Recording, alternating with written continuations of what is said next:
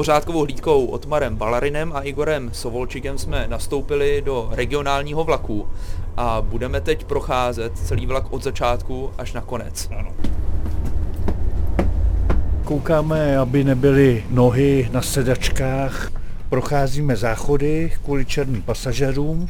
Když je ten člověk podnapělý a nespolupracuje, tak je vyloučen z přepravy. Když teda někoho musíte vyvést, no. co musíte udělat? Přijdeme, pane, vystoupíte si a my máme na to takový fígl. Vy řeknete, já nevystoupím, já řeknu dobře, my zavoláme policii v příští stanici, spoždění 600 korun minuta a to si každý rozmyslí, jako jestli bude sedět dál. Dobrý den.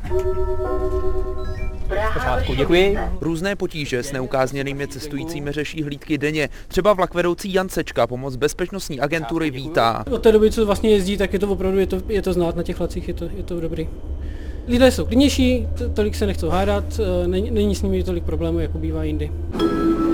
České dráhy teď nasazují 30 hlídek, které cestující potkávají na všech regionálních linkách pražské integrované dopravy. Pokračuje mluvčí dopravce Petr Šťáhlavský. Jezdí hlavně na těch vlacích podvečer, večer nebo časně ráno, kdy vznikají ty problémy nejčastěji. Podle středočeského krajského radního Petra Boreckého z hnutí stance bezpečnost ve vlacích zlepšila. Můžeme říct, že se kampaně a opatření proti vandalům a dalším osobám osvědčily a nadále osvědčují.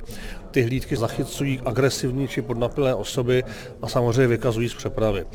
Každý týden to je cca přes desítky osob. S agresivním cestujícím se vlakový personál setkal třeba minulý pátek u Kolína. Jeden z cestujících tam ohrožoval nožem průvočího, který proti muži použil pepřový sprej.